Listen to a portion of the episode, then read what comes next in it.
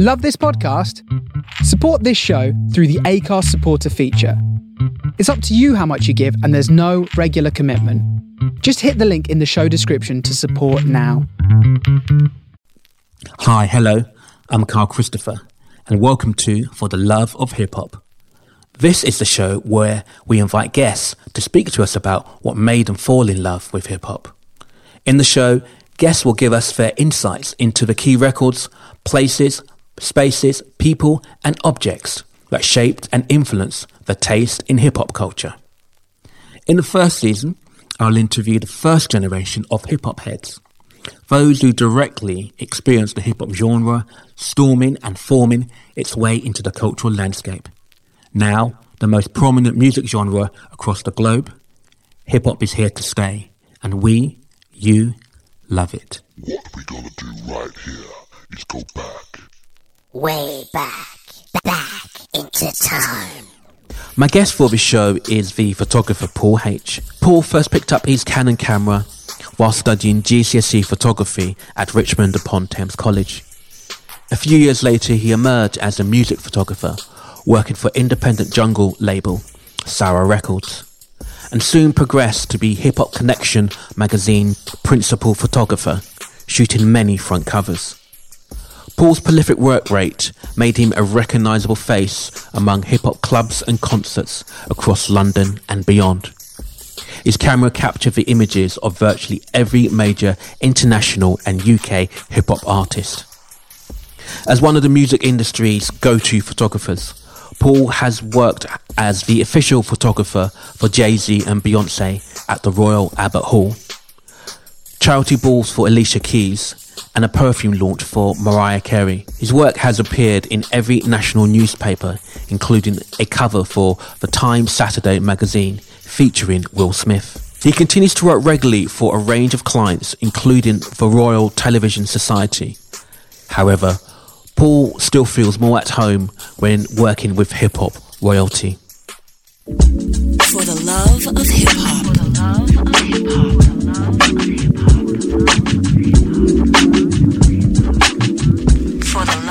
Paul, Whoa. yes. Hi, welcome Carl. to For the Love you. of Hip Hop. Yeah, yeah, no, good to be here. Thanks. And full disclosure, Paul and I go back. I, Paul and I go back to uh, college days, and we uh, promoted gigs together in, in Yeah. um, you, as student union ENTS officers and managers, etc. Exactly. The gardening club, heaven. Yeah. Loving days. So, how are you doing? Yeah, no, really good, really good. H, Paul H. What does the H stand for?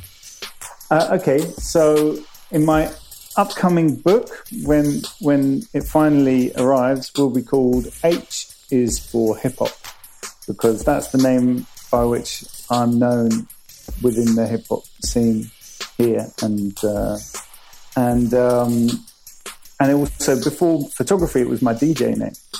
Um, you might remember me DJing in college parties, and uh, I also had a little sound system and used to uh, do mobile parties around my way.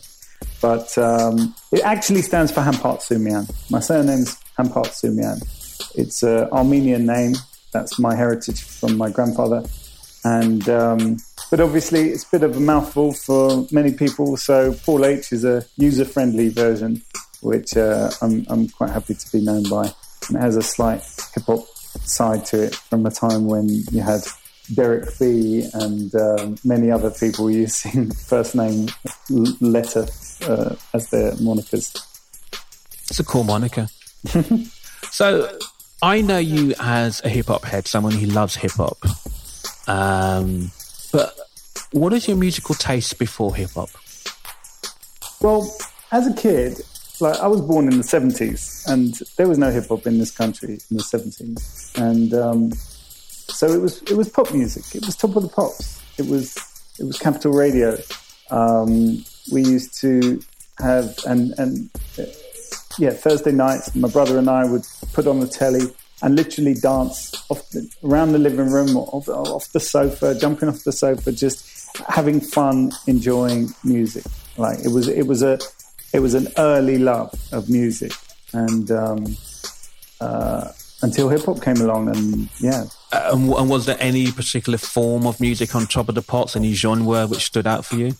There, there wasn't. It was just um, whatever we liked, really. I mean, t- pop music has always been a sort of a, a, all music at, at, a superficial level. It was almost like um, entry level for, for different genres. So whether whether it was um, sort of rock or um, dance music. Well, dance music also is quite new, but like you had all these different types of music of which you'd get a taste uh, in pop music. And I long ago put aside my musical snobbery that people sometimes develop as they get into a genre. Um, and I have no problems with pop music. I think it's it's a beautiful thing in the way that it connects uh, universally. Like, um, like we can we can you and I can connect over a Nas record because we're into the scene, but that record's meaningless to to to a wider audience. But pop music, by definition, it's popular, um, reaches much larger um, numbers of people, and and it's just a lovely thing to see.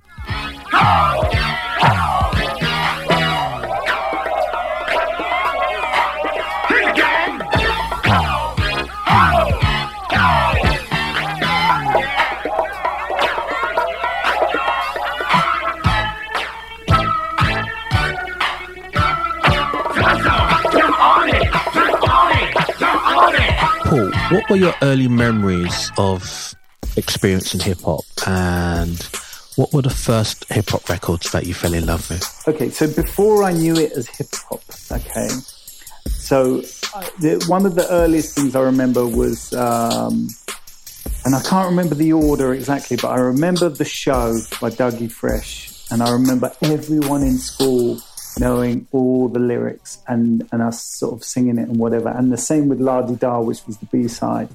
And, um, uh, and so we loved that so much. And obviously they had a, they had a, a sample from a cartoon, Inspector Gadget, in there, which made it fun for kids. I mean, and I think did it, it may was it? I don't know if it was not. It was probably top ten. I'm sure crossed over into mainstream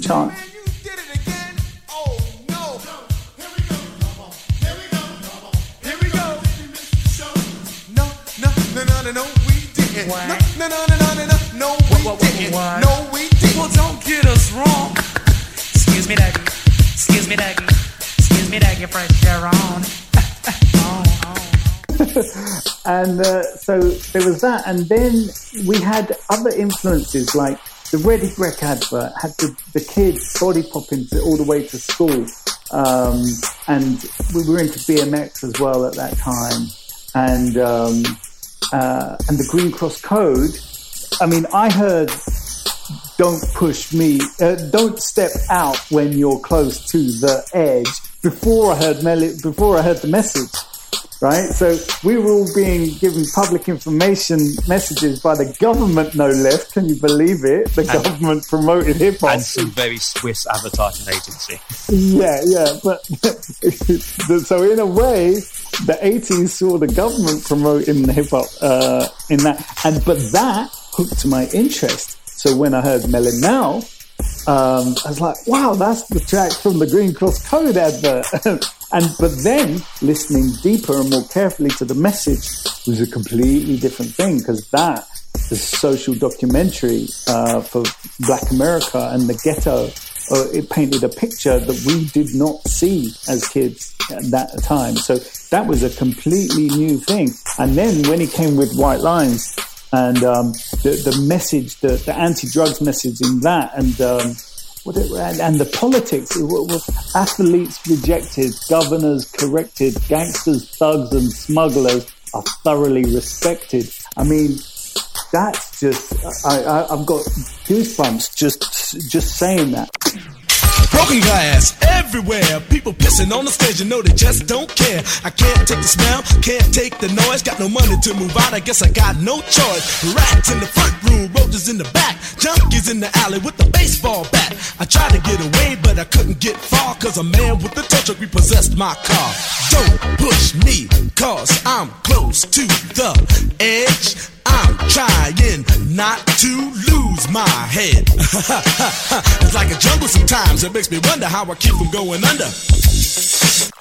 So your musical choices um, reflect to a degree hip hop finding its voice within its form, its many voices within its form, and also how it penetrated the young hearts and minds of the youth audience in the UK. How did you discover the other elements of hip hop, such as the, uh, let's say, graffiti, fresh clothing, breakdancing? and breaking was hard to find, right? We had, um, so I'm trying to think where where we saw break. So uh, I remember Chaka Khan, oh no, King, Love and Pride. The video had breakers in it. Um, so that was a pop song. Um, obviously, there was Blondie had Rapture, and she had um, uh, she rapped. Freddy. She rapped in it. Fab Five Freddy told me everybody's fly. DJ spinning up, then my Flash is fast. So she's referencing Grandmaster Flash Mm-hmm. and Fab Five Freddy. We didn't know who they were back then. So I've learned all that since. I tell you another thing about Freddy. Obviously, this is all new knowledge I've gained since that Fab Five Freddy was the first one to put the, the four elements of b-boy and DJ and turntablism and MCing under the banner of hip hop in a Village Voice interview. And so all of those different cultural um, things were happening at that time, and he grouped them. And then Bambaataa obviously took it and ran with it with his because he was doing his whole Zulu thing and his parties. Yeah, so New York obviously um, I didn't have any connection with, unless unless of course you count the music. But um, from our experience in London, Artful Dodger, the graph writer, did the Weetabix billboard ads in a graph style. I was at school, we got Subway Art uh, and studied that book. And we were all, everyone had a tag. On our school books, we were tagging our school books. We were all breaking. I, uh, we were all getting into the fashion. I wanted the high top, high techs and, um, and, and the baggy trousers and all, all of this stuff. There was the fashion, the music, the b-boying none of us were DJs because we couldn't afford the, the equipment. But um, we were, were all we all tried to scratch with our mum's record player, and until which never worked. I, I remember that never quite worked because we didn't understand the difference between belt and drive We didn't know. turntables. We knew time. nothing. I was like, how come when they do it, it sounds cool when I do it? Yeah. And then your So- mum goes, What are you doing with my records? exactly but this is the shared experience that, that our generation had and and it was it was mainstream it was um but the thing that really really solidified hip hop as my interest was beat street the movie because when beat street came out um i went to see it we, we i was a kid again um, at Richmond Cinema. We saw Beat Street, and that was it. It was just because that in that movie, if, uh, I'm sure you've seen it, but it brings together all the elements. And uh, I, know, I know that some people were, say, "Oh, Wild Style was the one," and blah blah blah. But Wild Style wasn't the one that I saw. Right? For me, it was Beat Street. And to this day, right, you say a lyric or a line from the script of that movie, I'll tell you what comes next because I knew the whole script, start to finish. Um, and um, Could you recite a key line? yeah, what's the big deal about eating oatmeal when all I feel is tired for real? My rap's too quick, my tongue too slick, my gallant talent like a magic trick. And then the mum says, eat your eggs before I break your leg. and that's to Kenny um, when they're sitting at the table and uh, he's dreaming of being a, a big time DJ at the Roxy and da da da. And so this was teaching us about New York as well because there was so much I learned about New York from that movie and, and the Bronx and the, the burnt out buildings and the scenery and uh, the, like the, and the landlord. There's a line in the way he talks about the landlord torching the building for the for the insurance, and this is all real. This was happening, but it was documented in that film for us. And and the subways and and the, the trains and the tracks and which is the live rail and it's just we soaked up that education, right? And and and, and it, like when you're right and you don't need a drip, and you don't go over you don't go over um, uh, phase two, and it, there was that that was our education. I'll tell you what happened. We saw that film in the cinema. Obviously, I didn't learn every word from seeing it once, but um, when it came out on VHS, Um, my mum used to take us to Golden Hours video store to rent a video every weekend. We were allowed to rent a film, and it was a, a pound or a couple of pounds for a, a night or for the weekend. And as soon as that came out, we we rented that. The next week, what do you want to rent? Beat Street. But you saw that last week. No, we want to watch it again. And we literally we rented that out every week for for, for months. We, we, we could have bought it. um, Do you, do you now own it? I hope you do. I, I, yeah, yeah, yeah. I got I got a Blu-ray of it, and um, so I'd say that was the single most important influence. But there were there were two other big influences as well. Beat Street Breakdown, which was Melle Mel, obviously at the end uh, in the big show, and uh, again the politics. Uh, he's talking about poverty. Children in Africa don't even eat. Flies on the faces. They're living like mice in the houses. Even make the ghetto look nice. The water tastes funny. It's forever too sunny, and the work for nothing don't make no money. Uh, and a oh, I could go on and on and on. It's it's, it's all very conscious. Um, commentary on the world, the Uh, but that's and Mellow Mel. say man destroys man. Extra, extra. Read all the bad news on the great empire. The sound of the whole world caught on fire. The ruthless struggles, the desperate gambles, the game that left the whole world in shambles. The cheats, the lies, the alibis, and the foolish attempt to conquer the skies. Lost in space,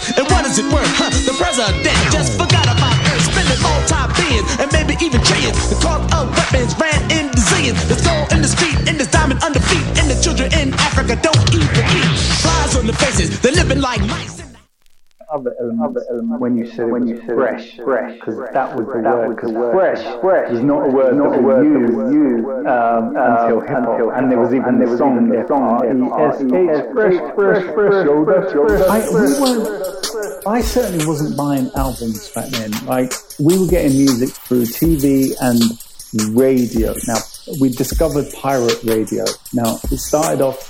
It was Laser Five Five Eight uh, they were the which had no adverts and it was just constant music.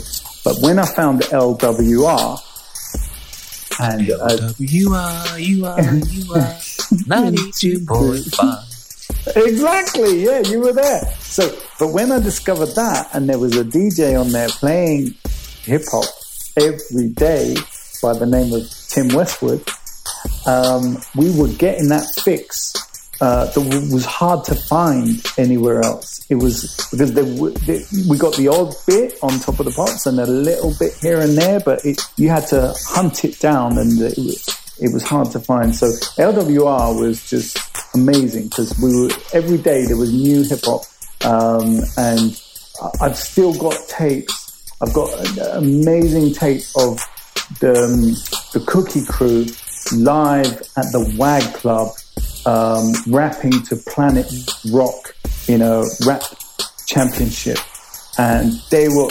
incredible. And this is what 83, 84, something like that. And um, and on the same tape, Fat Boys live at the WAG, and um, and also there's Run DMC doing live at the Funhouse. So Westwood was playing all of these joints in the early '80s, and and he would talk about the scene. He was talking about because he had a. I remember him talking about he had a column in Blues and Soul called Zulu Message. Now I never actually read it or bought it. I never saw the magazine, but he would say, I'm going to name all the breakbeats. If anyone's got a problem, let me know because once it starts, it won't stop.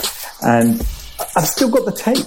That We recorded that. I, I mean, I wonder if, if, that, if those recordings exist anywhere because um, the, being a pirate station, they probably weren't recording their output like the BBC would. So, um, and also being a pirate, the, the reception was unreliable. So it can cut out halfway through or it can crackle and like, and or one day you just can't find it because the DTI has raided the studio.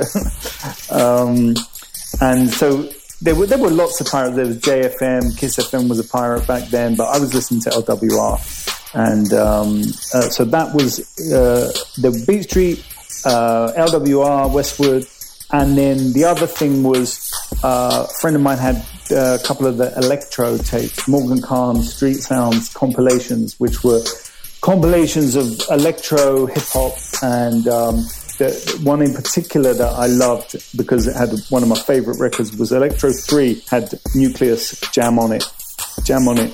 Is that the That was our Wiki, Wiki Jam? Yes. Um, for, for, for breaking, that was one of our tunes that we would put on when we were practicing and Early morning, jam on it. check,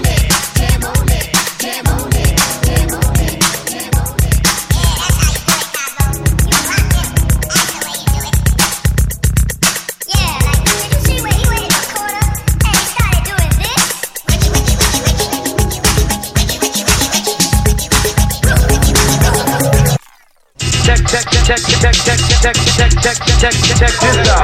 Check, check, check. Check, check, check. Let's see. So 80s, first first generation hip hop um, in London. Uh, we went to all those things I've mentioned, and then towards the late 80s, dance music was a new thing, and um, the rave scene. Um, and I kind of got into that, but at the same time, I still loved the hip hop, but it wasn't. It, I wasn't seeing so much of it, and then one day, I, it, it was almost overnight. I decided I'd had enough of house music, and I went and I bought two albums.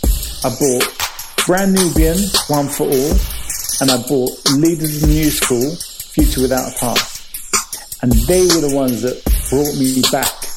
Um, and they, I think that must have been about '91. So, I, I, so all the early mid '80s, I've been into hip hop. The late '80s is more into the house dance thing, and also the disconnect between house. Uh, there, there was a relationship between house and hip hop. They were they were closely related at that time here.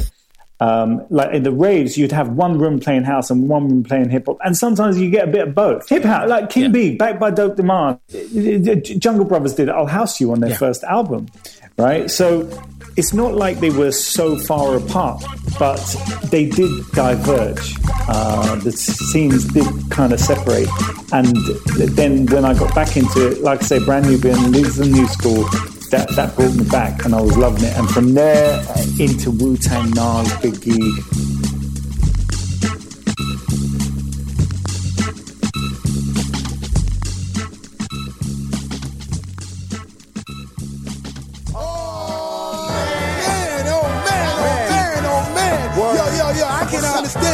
parents and the teachers everybody trying to preach to the kids, the young generation. Yo, what's the deal, bro, Charlie Brown? What's the deal, I Charlie? don't know what the deal is. You have to ask my partner, Dinco D. Yo, yo, tell us, D. Tell us, D. Confusion, G. Oh, word, what's up? Hey, oh, man. It's just another case of that OPTA. Oh, man. The school I wrote notes and took. Okay. So, following on from your hip hop renaissance, what records, what albums were you buying at that time? And from that era, what would you say are your hip hop loves? album wise, Future Without Past and One for All, I was into those. But apart from that, I was mainly buying singles because I was buying to DJ, right? You can't DJ with album tracks. They're not loud, the pressings aren't usually loud enough. So I was just buying 12s. Um, and imports were expensive too. So a lot of the time I'd be waiting for the UK release unless it was something I really loved. Uh, and uh, I mean, we talked about this not uh, a little while ago. Um, Tower Records, the basement, because they had all kinds of mad imports. And I bought Planet Rock 12 there because I'd known that from 10 years prior, but uh, I, I never owned the 12, but I got that in Tower. And Al-Naafiysh, which was one of the, one of the tracks on the on the electro albums, I got that in Tower Records, and that was an import. Yeah, it, it, there were no albums. I, I suppose one album I loved and listened to a lot was Gang Starr Moment of Truth. Uh, sorry, I, said, I- you know what? Let's go back. Fear of a Black Planet. I listened to that solidly, and that was a whole. I mean, because that was so consciously, that was on a level with Melle Mel, uh, and it was it was like the Melle Mel reborn virtually, Chuck, um, because it, but it came much more fierce and powerful, um, and Fight the Power was on that album. And um, so, yeah, okay. As albums go, Fear of a Black Planet's probably probably the one for me. And again, educational because loads of stuff references I didn't get in there, which I've learned along the way and learned what they what they refer to. And I, I remember Burn Hollywood Burn because when the LA riots happened after the Rodney King beating, the first thing that came into my head was Burn Hollywood Burn because the lyric he says. Um, uh, first the guilty, Burn, Hollywood, burn. I guilty, now they're gone. Yeah, I'll check out a movie, but it'll take a black one to move me. First they're guilty, now they're gone. And that was what happened um, uh, for the for that that was the Rodney King riots. So um, it was Chuck D solidified himself as a prophet in my mind um, with that record. So that was a really important album. For you, what were the most significant places to experience hip hop? And do you have any particular memories of those places? So the thing I remember about going to Subterranea and gigs at Subterranea, Subterranea wasn't a big venue and it was a small stage and there was a, this tiny dressing room to the side. And um, so, uh, and I saw some incredible shows there. There was, uh, Fugees was one of the best shows I've ever seen and it was when um, uh, I'd, I'd, gone to the hotel, I think it was the Columbia, during the day to do some pictures with Fugees. And um, I went with Jackie Springer, who was doing the interview. And uh, so we get shown to wherever.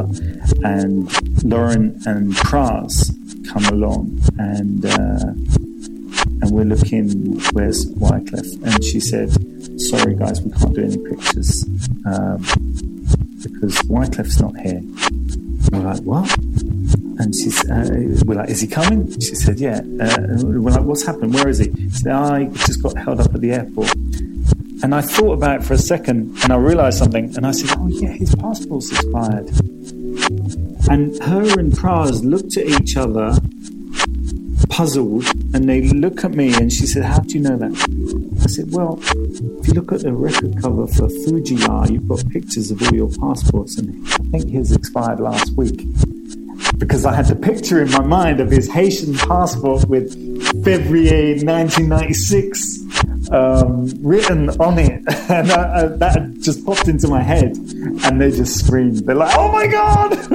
see, and she's saying to him, "You see what people notice? They notice everything." Like this. And so anyway.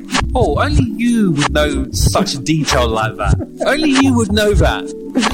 Oh yeah. Well, um, yeah, they were freaked out. So um, we went. Uh, so I couldn't do any pictures at the hotel. But that night, we didn't know if, if Clef was coming. But then he came out on the stage with his guitar and he tells everyone, I got 24 hours. Um, and then the show starts. And at that time, apart from the roots, the hip hop acts weren't using live bands, live, instruments so much. I mean, it was the Roots and the Fugees did it, but it was it was it was different to just a, a DJ or a DAT, and um, that was an awesome show. Um, so the thing I remember about Subterranea, obviously the, the, the, venue, the small stage, and the, the, little side room, and the way people would just show up. Like I went to a De La Soul show, and they came with Common and Mos Def. Mos Def was unknown back then, and Nas just showed up and was hanging around at the back of the stage, and Wyclef was there because Fugees had done a show at the Town and Country or Forum, whichever it was at the time, and and I think I've got pictures of of Common and Mos and De La and Nas and Clef, like all on the same stage. I mean, imagine that. And a small venue. It's like, you know, what was it, 500, 600 capacity venue?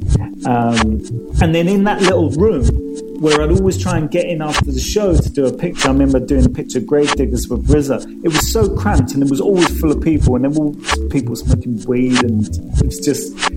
Um, Subterranea was special like that. But the other the other element of Subterranean was after the show. There was no after show, but everyone would hang around outside the venue talking, uh, and the MCs would be rhyming, and like I'd be there for an hour after the show, like 3 a.m., 4 a.m. in the morning. We were all out on the street um, at, at the back of Subterranea do you have pictures from that era to put into your book? Do you know what? I probably did, and and I'm uh, also the best people for, to photograph at that time were the Mud family. So Skinny would Skinny Man would always round up the crew to do a big picture, uh, which always made it fun because um, some it can be quite daunting going into an environment and, and going up to people you don't know and asking them to do something for you. and like, can I take a picture? The, people probably don't realize how hard that can be. And um, so when you had people like that, that basically made it easier. It, it, it made it really enjoyable. Um, and so, have I got pictures? Yeah, I've probably got some pictures of, of people hanging around outside Subterranean after after a gig because uh, that was part of the night. There was the there was the club. You'd come in the club, and I'd always come real early so I could get to the front. The club was quite empty. I'd arrive before it was full, so I'd go in and I'd literally go up to the front so I could have a good spot because there was no pit in Subterranean. You had to be there up against that bar uh, early if you wanted a good position. And I, I remember, I think it was uh, it was either Naughty by Nature or Snoop. I thought I was going to die because I was getting so crushed against the bar because like everyone else would hold the bar with their hands, but I was holding my camera to take photos, so I couldn't separate my body from that bar. And the crowd behind were crushing against me, and I could literally hardly breathe. And I had to sort of uh, push myself away, take a deep breath, hold my breath, start taking photos, getting knocked from side to side because it was rowdy and like, and and I'd be terrified any time they put Onyx on because that just turned the place into a riot. If Slam came on, they were moshing and like you just had to stand clear, especially with a camera. Yeah, I, I remember when Slam was two records that stand out for me when people went wild was the Headbanger, Headbanger, Slam, and, and, and Throw Your Guns as well. Throw Your Guns. When they put Throw Your Guns, I think Throw Your Guns, I think got banned from, uh, or maybe Slam got banned. I mean, I think there were venues that were telling the DJs you can't play them records because the carnage it created in the club. It was, but it was funny, man. The mosh pit before it was before the mosh pit was invented. Yeah, yeah, yeah. I think the rock kids were, have been doing it forever, but yeah, it, it was different for hip hop. Yeah. It was different for the hip hop scene. like a dungeon dragon. Okay, cool. Let's talk people. Is there anyone, person, or character from that era who could be a person that solidifies themselves into the present moment, that defines, well, that stands out and defines hip hop for you? Busta, Busta all day. Busta Rhymes was there. Uh, like as I mentioned before, 1991, Liz, uh, Liz and New School. That was one of the things that brought me back into the hip hop scene. So I was a fan right then, and then seeing um, uh, obviously him doing the, the uh, remixes with people um, and the scenario, and then the anticipation for his solo project, and Woo Hah came and uh, heard that road line. So 1997, he came over for Carnival, same year as EPMD and Jay Z and I think Lil Kim. And uh, so I went to the Royal Garden Hotel to do some pictures, obviously very excited. Um, I still have some pictures of Jay, Dame, EPMD, and Busta all together on the steps of the Royal Garden Hotel at Kensington. But I went with Busta over to Kensington Gardens to do some photos. So first we did a couple in the hotel underneath a little spot, and um, I used one of those pictures for a postcard in '98, I think it was, for an exhibition I did. But then we went to the park. Um, so I'm doing some pictures where I, I, lay on the ground and he's leaping over me with all his locks flying, and and I'm, and he was he was svelte and uh, athletic at that time. Um, and I got some really cool pictures. And then I point to Kensington Palace, and I said to him, "That's where Princess Diana lives." This is '97. This is when she's still around, um, and it's August Bank Holiday, so it's Carnival weekend.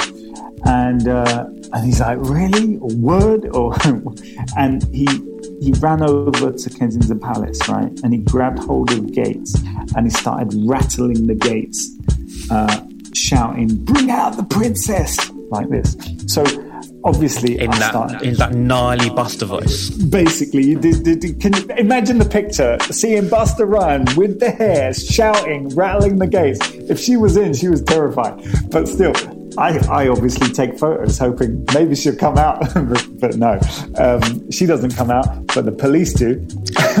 wow! And um, they come over and they're like, "What are you doing, sir?" uh, I'm like, ah, we're just taking some pictures for a magazine. they're, they're like, they're looking really puzzled and they're like, you can't do that here, sir. like, okay. so we go. And, uh, so anyway, that was that was a lot of fun, and he uh, is one of my favorite and one of the best people to photograph because like, he's full of expression. And uh, one of my favorite MCs too, uh, and favorite live performer. I mean, all round, he's an incredible artist. He's creative. He's he's skilled. He's got hits for days. He does an amazing live show. He's great to photograph. So anyway, a few years ago now, like um, literally like 2017, 18, I can't remember. I get contacted by a friend who works for Monster Energy Drink. Um, and they've got this drink that's big in Eastern Europe called Burn, right? And they they've signed a deal with Busta Rhymes to promote this drink, right? And they need pictures for the outdoor campaign in Poland and Russia and I can't remember where else. So they're like, "Are you interested?" And I'm like, "Yeah. How much do I have to pay?" um, but not quite. Like they literally they took me to New York to do a shoot with Busta for this campaign, and um, we we hire Milk Studios, amazing studio in New York City, and um, we get there early. And and the thing is, up until the day, it's on, it's off, it's on, it's off. We're, not sure. There's, the uncertainty is there. It's pure hip hop, right? because hip hop's unpredictable, uncertain, and uh, and exciting. So I'm there, and we're, we're still not sure if it's going to happen. But uh, then we get a call that they're coming, but they're supposed to be doing a, an interview on video. We have a video guy with us, Luke Biggins, and um, they're supposed to do the interview, but they're supposed to bring a, a journalist, and, and they tell the monster, uh, the girl from Monster, that the journalist isn't coming, and so she hangs up the phone. She said, "Paul, you're going to have to do the interview." and I'm like, "What? I'm doing a photo shoot." And they're like, "Yeah, but you know him best. you're doing the interview as well." So uh, immediately I'm brain. I'm trying to think about how I'm going to do the shoot and, what I want to do with the, in the shoot, right? Because it's a big job. It's an important job. Uh, but then I have to think about this too, and I've got no time to prepare. So uh, get some questions together. So anyway, sit down when he arrives, and we do the interview. And the interview was just just so amazing. It, it was it was not long after Phife had passed, um, and um, so he I, I, I asked him. So uh, it's pretty recent, man. Yeah, yeah, recent, recent. I, what, what year was that? 2017, 18? I can't, I can't remember. Um, and oh, oh, sorry, I missed a bit. Prior to me going to New York, I had to have a telephone conversation with Busta about the shoot. And I mentioned to him that I'd done the, shoot with him in 97. Uh, and he remembered it. I said, "Really?" And he's like, "Yeah, that's the only time I did pictures there." And so that was, that was nice that he remembered that um, that photo shoot. Um, and so anyway, when I'm doing the interview with him, I'm talking. We, we, talk about the history. We talk about scenario remix. We talk about the Jamaican influence and dancehall and uh, and and how that incorporates in his live show. And and I, I was thinking about I, I said uh, I asked him what his connections to the UK were because I know I'd heard that he had family in the UK.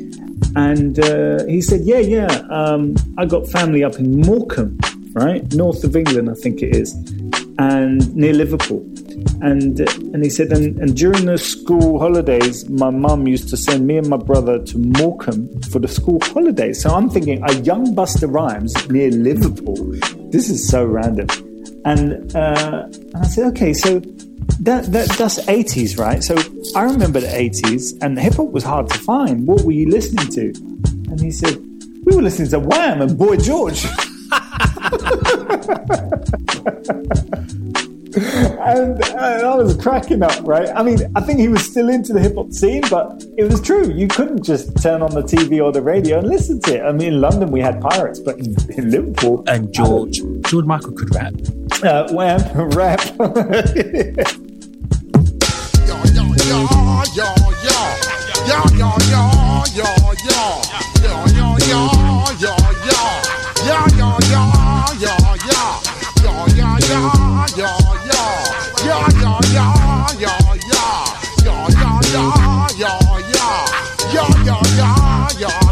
When I step up in the place, say yo, I step correct. You all in check. I got that head notch that make you break your neck. I got you all in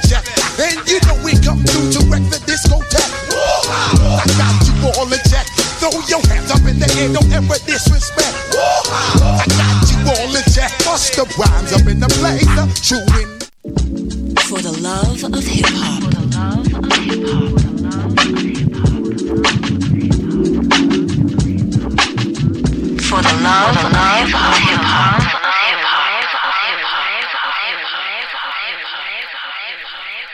So, Paul, final question. What single object, um, item, best for you symbolizes your affiliation, your affinity, your love for hip hop culture? Hmm. So I take it you mean physical object. Yes. So there are plenty of obvious physical objects associated with hip hop, uh, specifically with the elements of hip hop, whether it's mic, turntable, uh, records, or spray cans, or, or trainers, that kind of thing. But personally, the object which has connected me with hip hop um, throughout my whole career and was not was not relevant uh, as a child, but um, uh, really facilitated my involvement and um, uh, engrossing myself in hip hop. You can probably guess, right? Are you going to say the one which is like captured all the iconic images? That's the one. That's the one. and you've you have some very iconic images which some people may be very familiar with. Hmm. But could you speak on the ones? So I'm going to say. So like- let, me- let, let me just uh, spell it out for anyone that hasn't hasn't guessed it. It's my camera, or, or my cameras over time as the, they have changed. But yes, that has been my access, my past, my reason, my raison d'être, if you like, um, for being part hip hop. Because I was never, I could never rap. I wasn't a very good DJ. My graph was pretty weak, um, uh, and um, but I was mediocre in, in, in, in all of those elements. I think, uh, and, and and I think I mentioned breaking earlier as well. I was never that great. I could never windmill. Um, I, I think I probably tried to rap, but uh, it was pretty embarrassing, as you, you probably think when you've listened to me in this interview. But um, with a camera, I'm comfortable, and it, it suits me to be on the uh, on the, uh, behind it, and uh, it means I can observe and be involved at the same time, and um, it's it's it's enabled me to get close to the whole culture um, in a way that I'm not sure I would have otherwise been able to. So I'm going to ask you from that Hmm. two questions, Hmm. two parts. First part is: Is there, as an image maker, Hmm. is there an image, maybe or images, which pulled you into hip hop culture? And if you could speak on that. And the second will be you as as some as someone who's in touch with the culture from uh, we'll, we'll take way back from from the 80s to now I know you've got lots of iconic images which people will will you, the audience will be familiar with. Could you just speak on some of the images that they may have just come across? We can say that's mine. I shot that. Hmm. Um, okay, so in terms of Im- images that uh, I saw, uh, there, there's no standout or specific images, but it was all imagery. It was all um, spectacle. It, whether it was the Artful Dodger Weetabix ad or people breaking on top of the pops. I, I've mentioned these before, but it, it was that uh, imagery which attracted me um, with the music uh, and the message. Oh yeah, it's also it's images, music, message. It's it's, it's everything. I mean, it, it, I could tell you about images I've done that I loved, um, and uh, one in particular that, that that's one of my favourites that's never been seen, and because that was that was the deal when I shot it. And uh, apologies to anyone that's listened to me do an interview before because I have spoken about this more than once. And um, when I shot uh, Jay Z and Nas at the Royal Albert Hall, and uh, was invited to the dressing room after the show, and they, they, were standing there drinking their bottles of Krug champagne, and I was taking a few pictures, and there was literally a dozen people, if that, in the dressing room. It wasn't a big dressing room, maybe half a dozen people.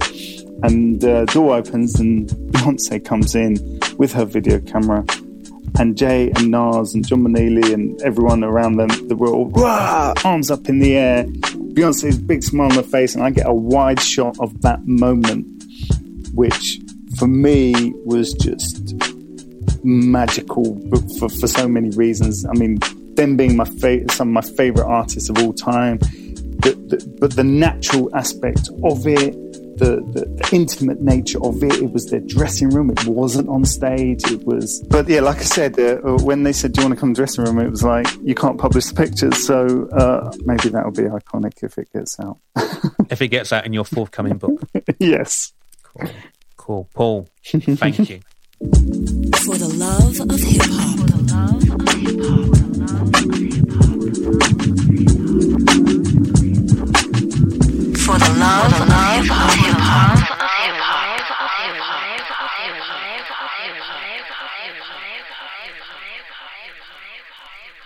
That's it for now. Thank you for listening. For rights reasons, the music is restricted on the podcast. If you wish to hear an extended version of this show, please head to Mixcloud, find the moniker for the love of hip hop, and for a small subscription fee, you'll have access to content with more music and more stories. If you're happy to listen to the podcast version for free, cool.